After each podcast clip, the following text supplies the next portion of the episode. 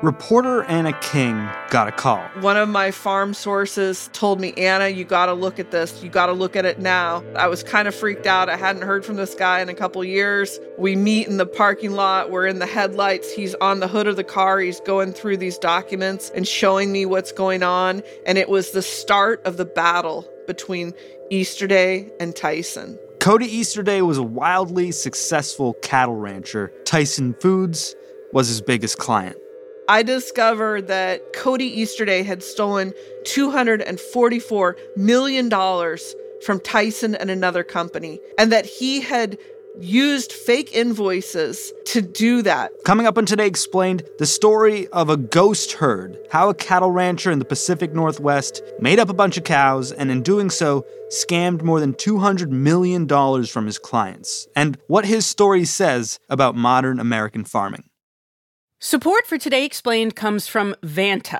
Vanta knows that when it comes to ensuring that your company has top notch security, things can get very complicated. Now you can assess risk, secure the trust of your customers, and automate compliance with a single platform, and that platform is Vanta. Vanta can help you continuously monitor compliance alongside reporting and tracking risk, plus quickly complete security questionnaires with Vanta AI. According to Vanta, thousands of global companies use Vanta to automate evidence collection, unify risk management, and streamline security reviews.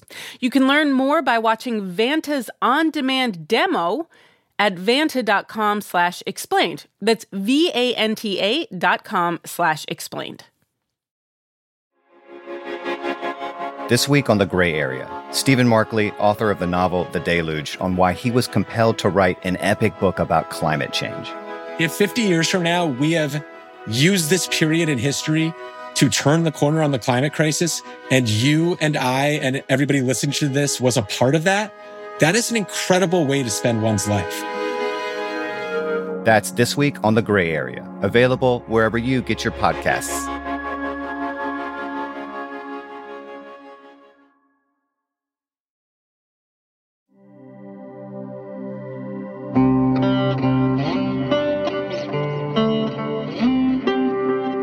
Explained Sean Rameswaram, and I'm going to kick the show off with a confession. Daily news shows need to take time off too.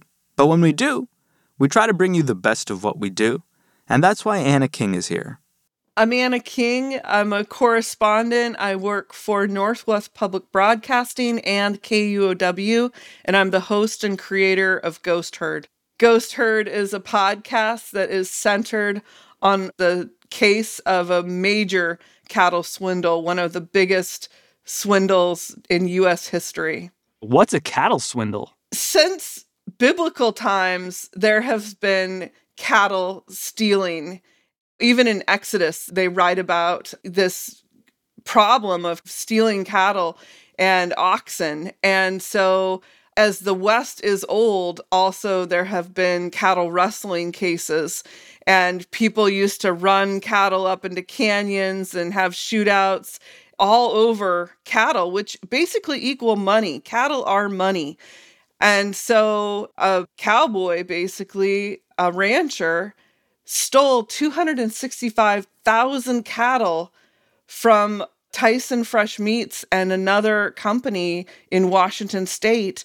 But this one happened on paper. So it was a modern day cattle rustling, a modern day swindle. And this particular swindle involves some 265,000 cows being stolen from Tyson Foods. Could I give you one note, Sean? I'm sorry, but like, okay, just for you to sound um, awesome w- to rural people as well. Please, anytime, yes. Just say 265,000 head of cattle instead of cows because these aren't cows. Cows are female and they're steers. And so, like, we want to use the right vernacular.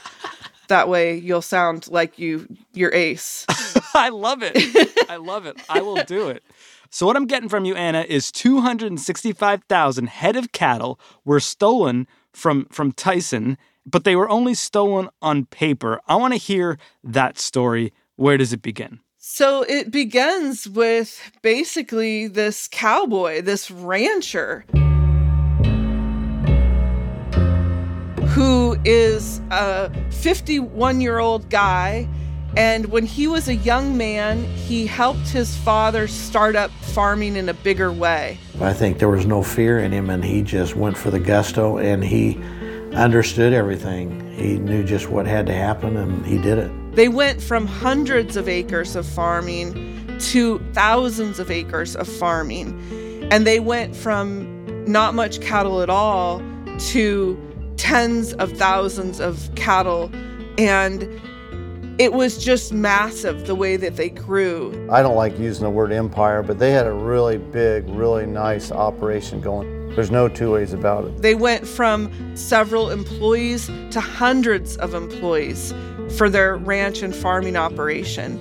They had fleets of trucks, they had fleets of tractors, they had a private jet and an airplane hangar at the airport. Wow. I mean, the expanse of their operation, they, they farmed and ranched over three different states. Hmm. And what happened is at the end of all this, he basically got caught stealing a lot of money from Tyson Fresh Meats and this other company on the order of more than $200 million.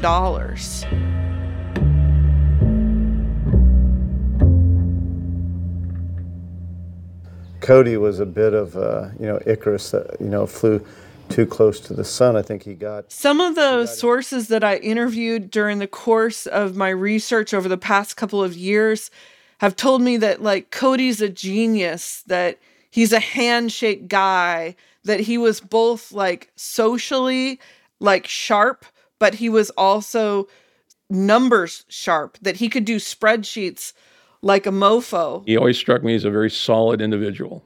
You know, he was not misleading. He was not arrogant, very trustworthy relate in any kind of the dealings I'd ever had. And so I think he used all those skills both in his real business, but also when he started to go sideways and he started to steal. I want to hear where exactly this goes sideways and how we end up with, you know, a massive cattle theft. But I guess you'll need to tell us how the business of cattle ranching works to begin with. Yeah, so cattle ranching these days starts in a field of sagebrush with a baby calf born in the spring. They're hot and they're steaming fresh hmm. when they come out of their mom and they drop on the cold earth. The ground is usually frozen when these calves are born in February and March. And then their mom licks them dry and then they grow there on a small range or in a in a area with their parents for a while um, until they're big enough to be separated from their mothers, weaned off, and then they're sent to a feedlot. And a feedlot is a large operation that concentrates cattle and feeds them grain and high energy food so that they can grow at the quickest rate possible so they can then be slaughtered.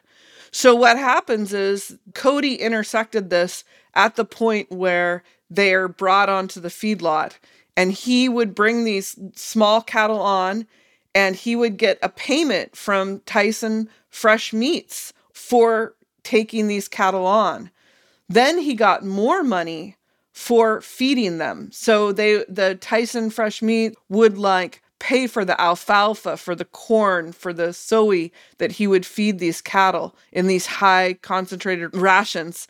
Then, when they're all fed and they're all grown up uh, and they're ready for slaughter, then those cattle are, you know, weighed out on trucks, on trailers. And then the operator, in this case, Cody Easterday, would be paid a check minus the amount for the feed and minus the amount for the original purchase of the cattle.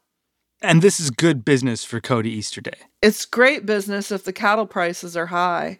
Some years the cattle prices aren't high, but most years, like if you're doing a good business, and he had such a scale of business that uh, if the cattle prices were good, then he would earn a lot of money. Did he have some tough years in there? He had some tough years. And then to make matters worse, he was gambling basically on the futures market. So the futures market is kind of like the stock market, but it's often used in commodities and foods. And so what happens is there's a lag, there's a lag of time between when you plant corn and you harvest corn, and when you have a calf and that calf is slaughtered as a full grown animal.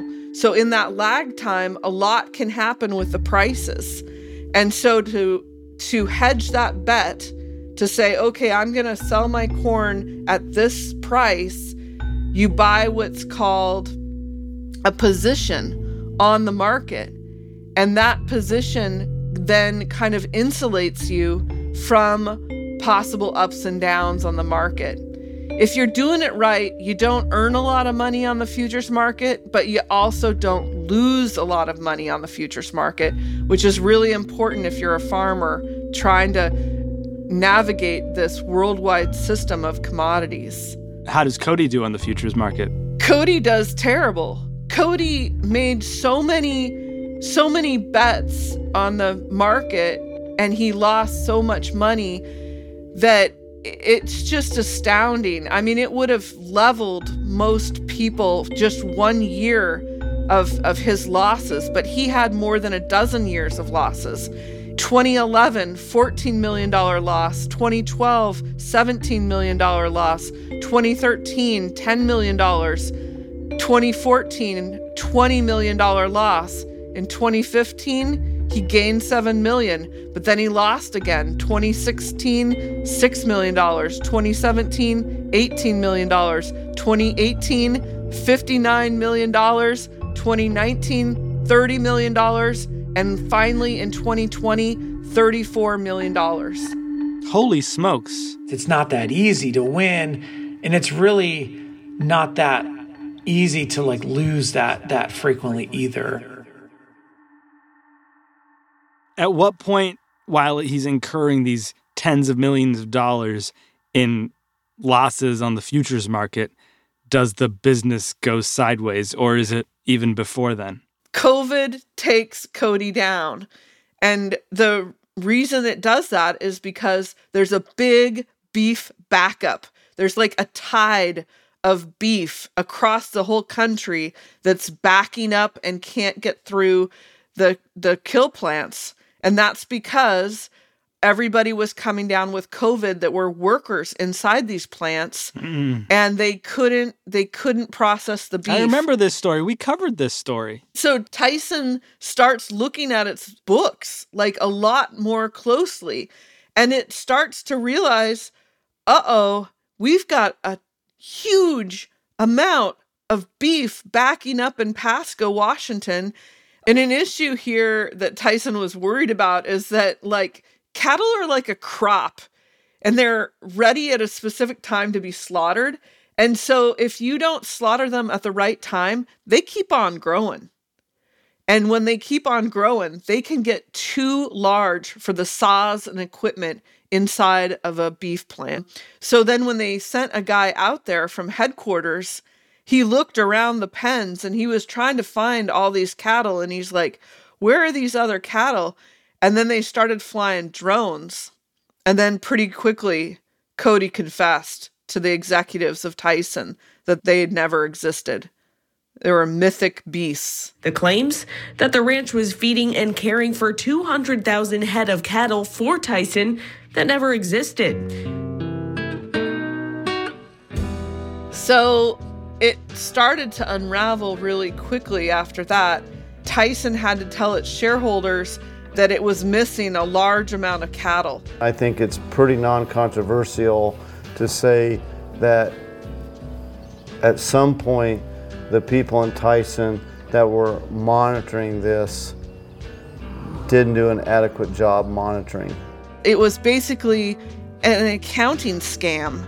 Uh, that he had stolen this money out from under Tyson and another company, and that he was finally being held to account. And what later happened is that the Department of Justice caught Cody on wire fraud. And Cody is now sitting at Lompoc Penitentiary. We are back with Anna King in just a minute on Today Explained. Support for the show today comes from Factor, not Simon Cowell Factor, not Joe Rogan Factor. Uh, Factor with the fast premium meals without the work. Factor offers over 35 different options a week to choose from, with options for your dietary needs. No prep, no mess. Factor meals are 100% ready to heat and eat, which saves you all that prep, cooking, and cleanup time. I've never saved all my prep, cooking, and cleanup time, but maybe Vox's Sarah Frank has. For lunch, I had a garlic mushroom chicken thigh meal with a side of green beans. I think from the time I pulled it out of the fridge to the time I plated it, it was less than five minutes. So, for busy people like me, a super easy way to have a healthy meal in really just a few minutes. You can head to factormeals.com slash explained50 and use the code explained50 to get 50% off. That's code explained50 at factormeals.com slash explained50 to get 50% off.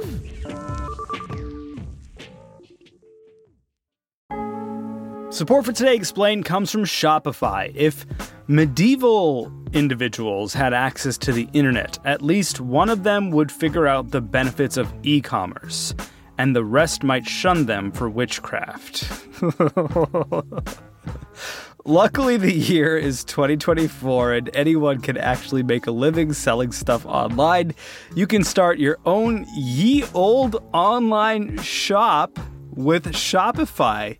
You can sign up for a $1 month trial period at shopify.com slash explained.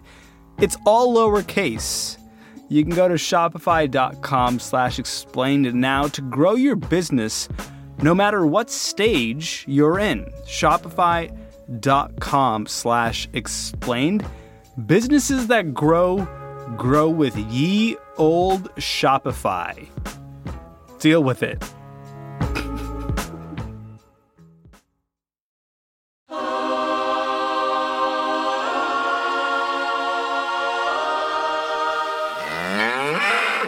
Today Explained, still here with Anna King, creator and host of the Ghost Herd podcast. Anna, this is a quarter billion dollar cattle swindle. Does stuff like this happen on the regular out there, or is this a rare event? well, I mean, I think that cattle rustling still happens across the West. You'd be surprised, but there are whole factions of armed sheriffs that go after cattle rustlers across this country. It's especially big in like Texas, Oklahoma, Oregon. But this kind of scale, I mean, this is kind of like the Enron of the cattle business. Which is to say, to your knowledge, we've never had a cattle swindle bigger than Cody Easterdays? It's one of the largest. I think that you have to account for inflation and crazy times back in the day, but uh, for for our knowledge, uh, this is one of the largest cattle swindles in history in the U.S. How did people respond to the scale of this scam when they found out? You know, I think neighbors were just sick. What did you think when you first heard about Cody's deal, just in general, just like as an observer? Unbelievable. It's the only word I got. You know, people that had known him for for years including myself. I used to call Cody up as a young reporter for the Tri City Herald when I was a gumshoe reporter uh, trying to turn out ag reports. And I used to call him. And, uh, you know, it's just like the Easterday name out here is like golden. It's like everybody knows it. You can't throw a rope without hitting an Easterday in the ag business out here. You know, you ask, you know, if I knew anything about, you know, any, you know, history of uh, suspicious behavior in their business dealings. It's like, no, not at all. I think they were widely and just widely considered to be exceptional farmers. What is your sense of what can drive a cattle rancher to risking everything, a multi million dollar business, a, an empire. You said he was operating in three states and had a house in Florida and in Idaho, risking it all. I mean, there's a saying called all hat, no cattle. It kind of means a guy with swag, you know? kind of has more swag or, or better clothes than maybe his business is doing. And I think that's what Cody, Cody convinced everybody to believe in him. It's just like maybe he got so big that he just didn't want to fail. And that drove him to not fail by stealing or something like that. I can't really get into his head. I don't really know exactly why, but it was a big burden to bear, and it started unraveling his family, uh, even through his wife's own writings and the court documents. What does this story have to say about agricultural work more broadly in America right now, Anna? So, a large theme of this work that we did is discovering the value of dirt. Huh. The value of the soil under our feet and we have to realize that all of this land that we are profiting off of and living on is stolen land to begin with. But after you get past that and the indigenous cultures that that have suffered because of our government policies and colonization, you get to the point where you're saying your grandpa's farm is not what's going on anymore there are no 80 and 100 acre farms that are profitable in Washington and Oregon right now. There might be some left, but they're getting larger at an accelerating clip. And what we're seeing is huge money being dropped in from outside of agriculture into ag lands.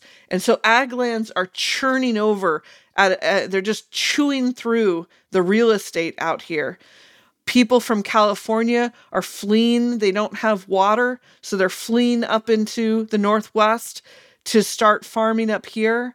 It's just an immense pressure on the real estate. And farmers are becoming renters.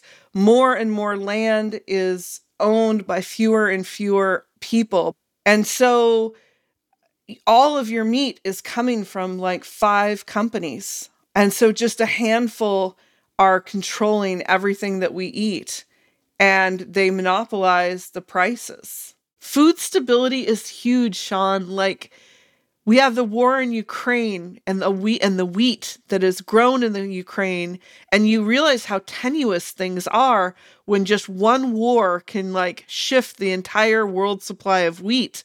And then you look at climate change and the intense climate um, outfall that we're that we're seeing the fires in the northwest and the droughts and the record temperature summers that we're seeing.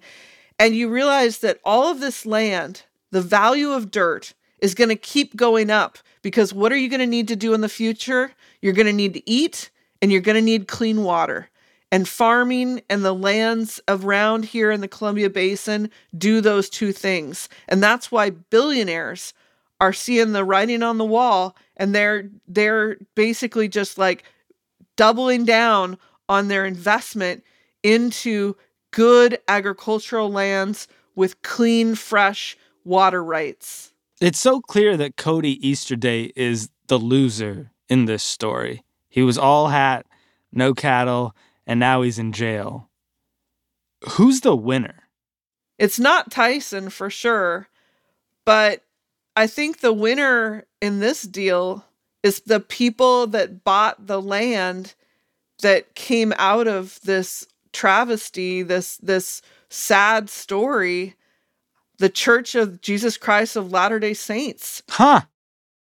What are they going to do with the land? Well, they're going to grow massive amounts of crops.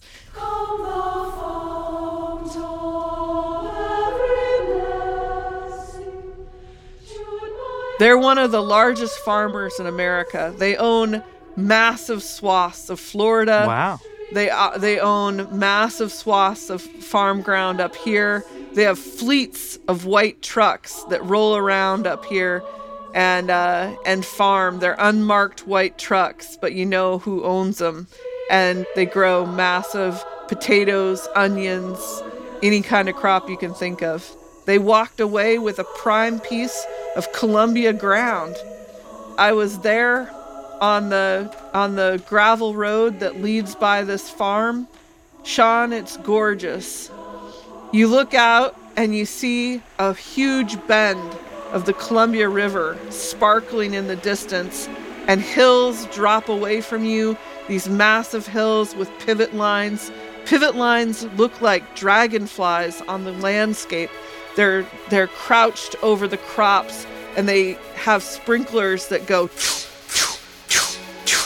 all the way across the landscape. And I was sitting there on a summer day looking across there, hawks flying off of the off of the power poles there. I mean, it's gorgeous land.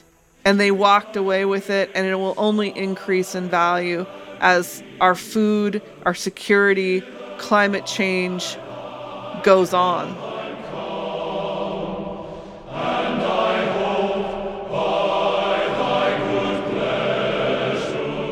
Anna King, she's the host of the Ghost Herd podcast from Northwest Public Broadcasting and KUOW. Shoutouts to our listeners on KUOW. Ghost Herd is a six part series. Listen to the podcast wherever you listen. We used a bit of their music in the show today. We also used some from the Mormon Tabernacle Choir. Blessings to everyone involved. Our program today was produced by Hady Mawajdeh, edited by Amina Al Sadi, fact checked by Laura Bullard, and mixed by Paul Robert Mounsey. I'm Sean Rameswaram, and this is Today Explained.